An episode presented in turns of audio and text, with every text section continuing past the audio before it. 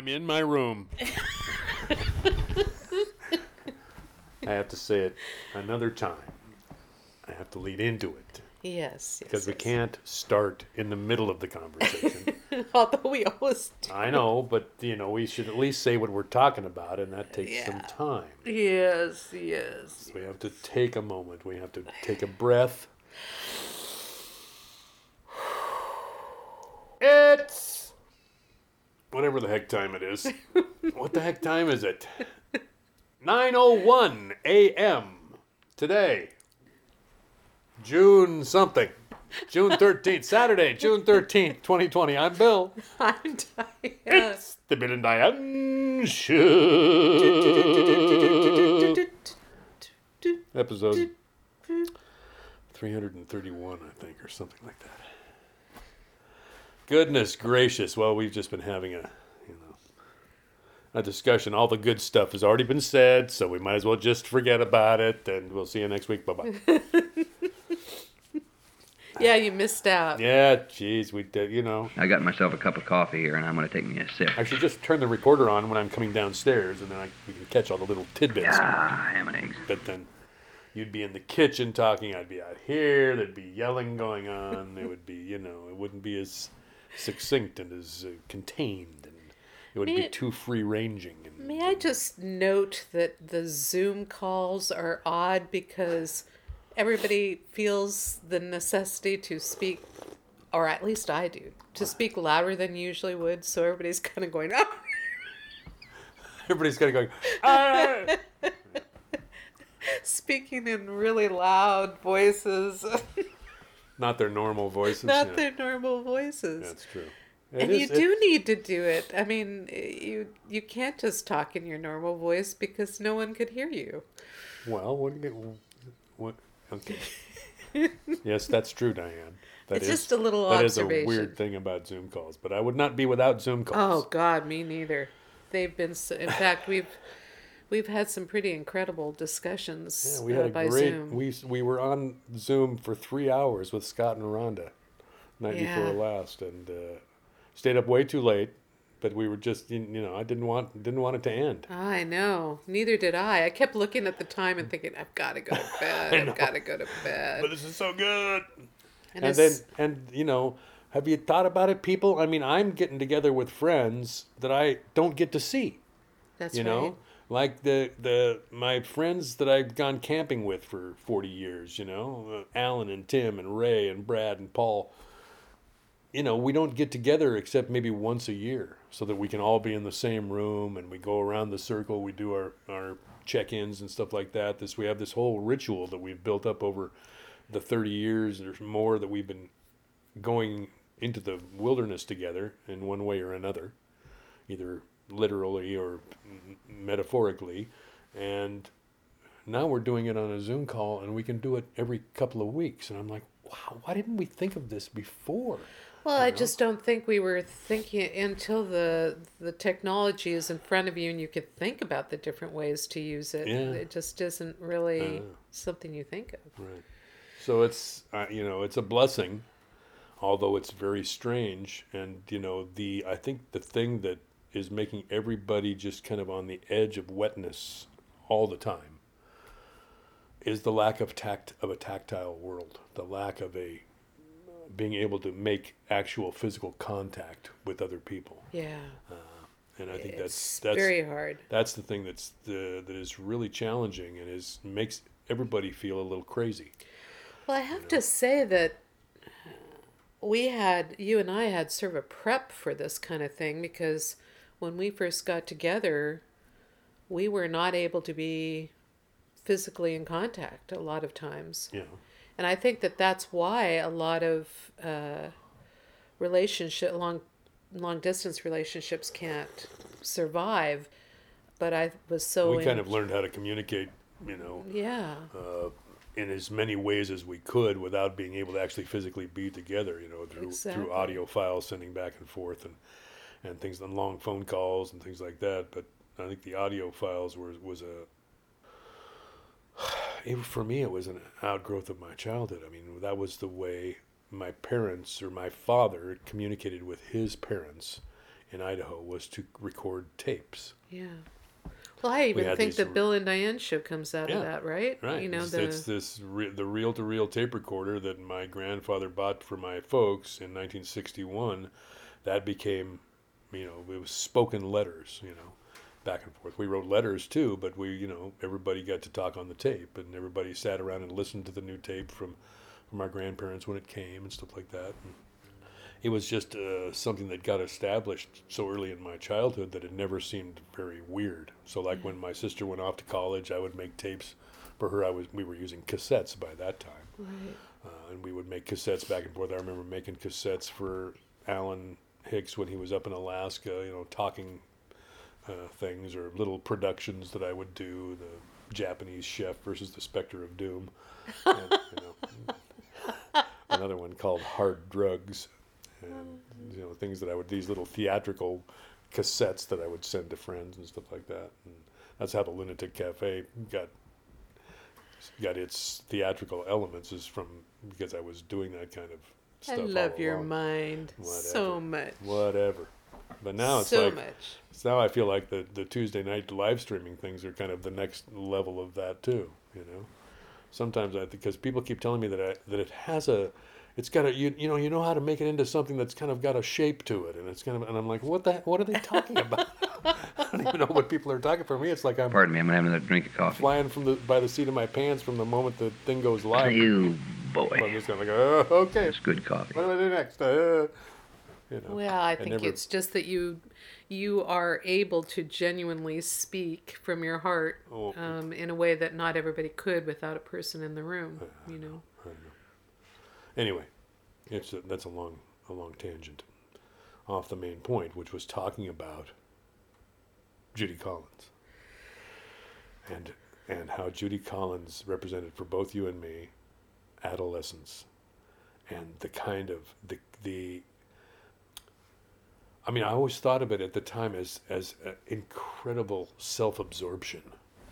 You know, I you know, and I would I would be in it, and then I would feel bad about having been in it. You know, and never was that so profoundly impactful because it was new. That those sets of emotions, uh, this incredible loneliness. Uh, I would be in love with you know someone, of course, and that that just the ache. And then you know and i would need i would i would just i i knew that i needed to go up into my room close and lock the door because i had a lock on my on my door. I you know i didn't ask where it, was there when we moved in. I just i discovered it one time and thought it was just this little lever on the side of the thing and, and i could lock my door and i could crank up judy collins and lay on my bed and cry. Yeah. you know? And it was like i needed it. You know i always felt better afterwards and then i felt bad for you know i just felt like you know i'm so self-centered and so you know you know just how can i you know I, all i do is sit around and feel sorry for myself all the time you know? But i think that is part and parcel of adolescence and you just are you're whatever the hormonal things that are going on in your body or, or whatever is happening at that time you just can't help it. And you're just and it's just you feel things so intensely and it's like you know it, you feel like it's going to kill you. It's so intense and because you've never had that kind of feeling before. And uh, it's so new and so you know seeming like overwhelming uh, and so judy collins always worked. Don mclean worked good too but not as well as judy collins because judy collins had that had more orchestration you know and the, the, something in the strings so when the strings would come in it was like ah! And her voice has a melancholy Yeah, to it yeah. too. yeah. So anyway. Well, I love the fact that you said that she was the representation of adolescence, adolescent angst, yeah because I thought, yeah, that's a perfect term for it. And um, the reason why we were talking about this is we decided for music today to go back to our 10, Our- 10 influential albums 10 influential albums, and Judy Collins' Colors of the Day was on both of our lists. And for me, the the album much the same as for Bill. Uh, it came into my life because my brother, you know, he he had the album. I don't know what inspired him to get it, but I loved it when I first heard it. I just fell in love with the album. Yeah. And as we were trying to even decide on the songs, it's difficult because of all this, uh, the, yeah. all the songs. Well, it's kind amazing. of a, it was kind of a greatest hits album, I think, right. at that time, or a best of. And I didn't know that when I bought the album. I wanted Suzanne, and so when I went to the record store, I was looking for the album that had Suzanne on it. Right. And that's the one I found, and I bought it thinking that this was the album that Suzanne first appeared on. But it wasn't until later that I realized, oh no, this is kind of a kind of a best of. Um, but that's okay. That's okay. It became it became the centerpiece of my Judy Collins uh, experience, uh, nonetheless. Well, and the... and the timing of of it and all of the songs on it fed into that kind of. Suzanne is like that too. It's just this. You know, it's just loneliness. It's yeah. it's you know. It's hypnotic too. Someone it's... who's bereft. Someone yeah. who's been, someone who's been emotionally wrenched in one way or another. You know, and uh, so but but what I was thinking as we were turning on the recorder is that when I hear that music, because you had played uh, Houses, uh, yeah, which is from a different album. Uh, when I hear those songs, I am in my adolescent bedroom. I can picture it precisely.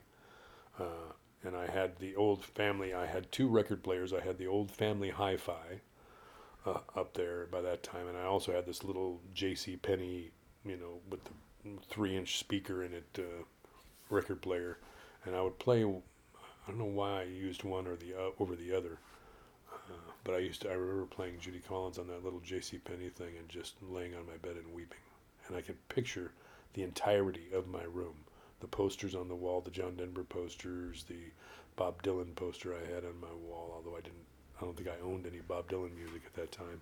Oh, I had his greatest hits, and. Uh, just how it would feel to be in there by myself, and it was, it was a it was a good feeling, but I always ended up feeling bad about it because I felt so self indulgent, and. Well, since you had not told me it prior to your posting the different albums that were influential with you, I was actually I had been composing my own list in my mind of which ones I would choose. Mm-hmm and Judy Collins was this particular album was on it because I was thinking about okay, so what really influenced me from my childhood, what really influenced me in my teen years, and so when you posted that up, I was like, I had no idea that that was so important to Bill. Mm. I always loved the songs that Judy Collins wrote and she was known as a wonderful interpreter of other people's songs. Yeah. And uh, in fact, she did some amazing versions of musicals that I, uh, particularly Marat Sade, that uh, I still Send, love to hear. Yeah, uh, Pirate Jenny, um, a lot of different songs that were quite dramatic and wonderful. But I always loved the songs that she wrote. Yep. And when uh, when I was in Victory Music, one time Chris came by and said, "How would you like to interview Judy Collins?" And I was like, "What?" and he said, "Well, I got a press release from she had changed record labels. Record labels, and he had gotten a press release from the record label that was carrying her at that time, saying that she was available for interviews. And he said, "What do you think?" And I said, "Oh, I don't think she would do it for us, you know." And he said, "Well, why don't we check and yeah, see?" Yeah. And she did. She did an interview with with me. Right.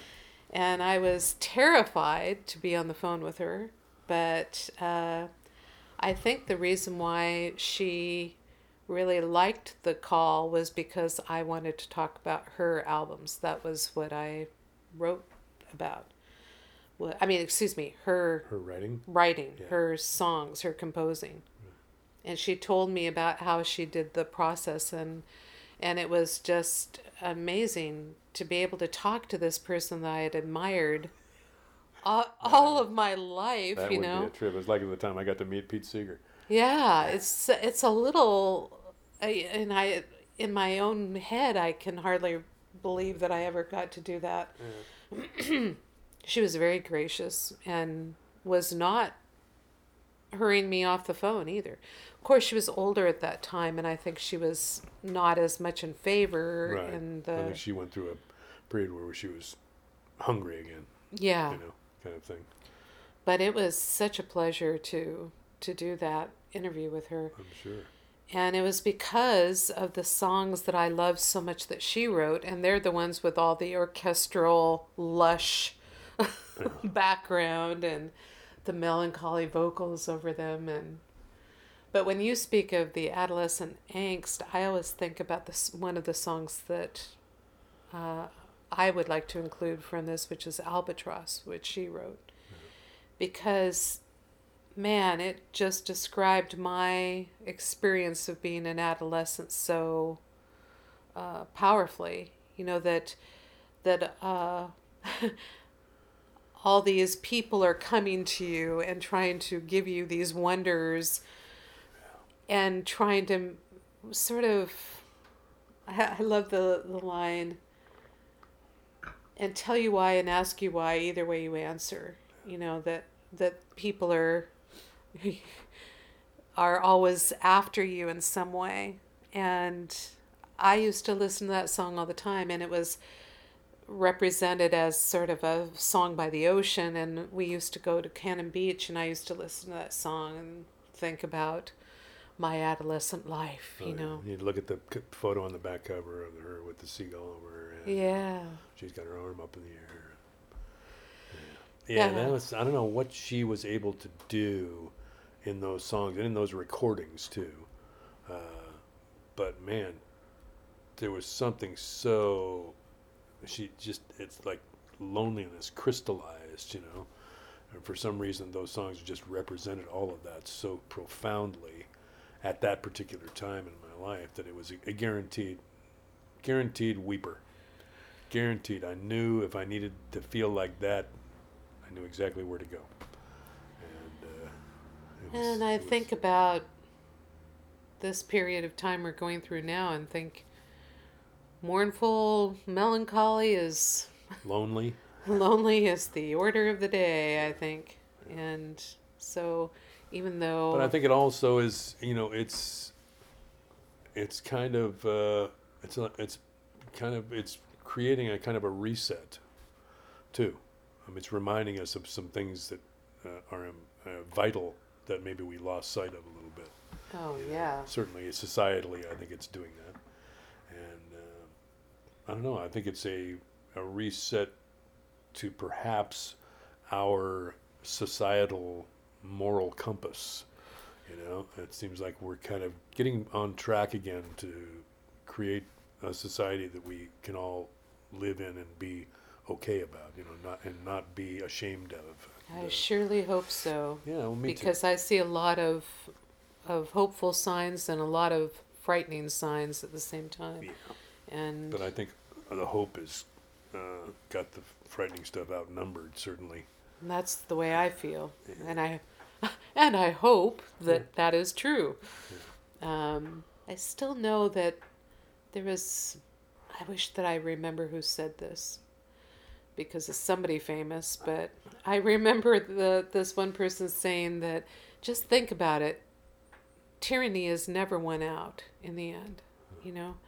It may be that it wins for a time, but it never wins forever. And I have really hoped that that's true now. And I think that uh, for me lately, I've been I've been thinking that maybe our current president is exactly the the, The kick in- tonic, the tonic we needed. yeah, kind of the kick in the kind of teeth, like the you know. paregoric, the kind of, or whatever that. What is that stuff you take so that you can throw up? Yeah. You know, what is that? And there's a there's a substance that you take if you've taken a poison. You need to force yourself. Ipecac or- Epicac, syrup yeah. of ep- epicac. Yeah. Well, Sorry. Got a little. uh, I just feel like when I was out on a walk recently, I was thinking about how he is such a curated public face. Just like what you were talking about with uh, that he is not that person that he's representing uh, as the big tough guy. And I think everybody can see the fear that resides within him. And I feel like that is important for us to see what the ultimate outcome of the way that we've been behaving. Here's what is. happens when you swing too far this way. Yeah. And we may very well find out what happens when you swing too far the other way. Too. Yeah. Too, you know? Because it's it's it represents an extreme, and I think we've been swinging as a society into the extreme areas, and uh, I, I think people are learning that you can't just not pay attention and everything's going to be okay. Don't worry about it. Everything will be fine. It's it's not something we can do anything about. I think we're learning, realizing that that's just not the case. That if you're going to be part of this society, then you got to participate um, in all aspects of it, and some of it involves taking time away from things you'd rather be doing. You know, but somehow all of that, that big swirl, that big emotional swirl that has some echoes of that adolescent uh, angst. Uh, yeah, it does. Uh, leads us back to Judy Collins and the beauty of her music. Right? Right.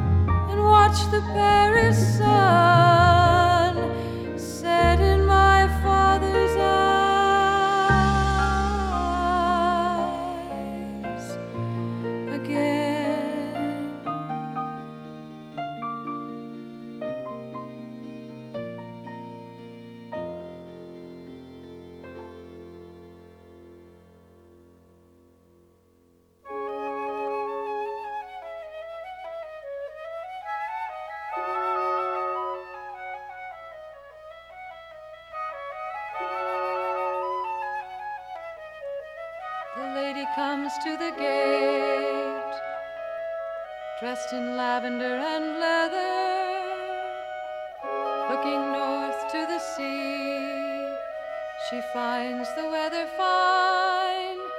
She hears the steeple bells ringing through the orchard all the way from town.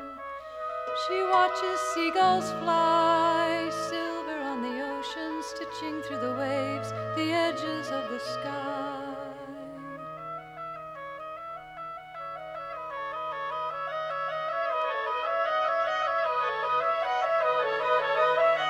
Many people wander up the hills from all around you, making up your memories and thinking they have found you. They cover you with veils of wonder as if you were a bride. Young men holding violets are curious to know if you have cried and tell you why and ask you why either way you answer. Lace around the collars of the blouses of the ladies. Flowers from a Spanish friend of the family. The embroidery of your life holds you in and keeps you out, but you survive. Imprisoned in your bones behind the isinglass windows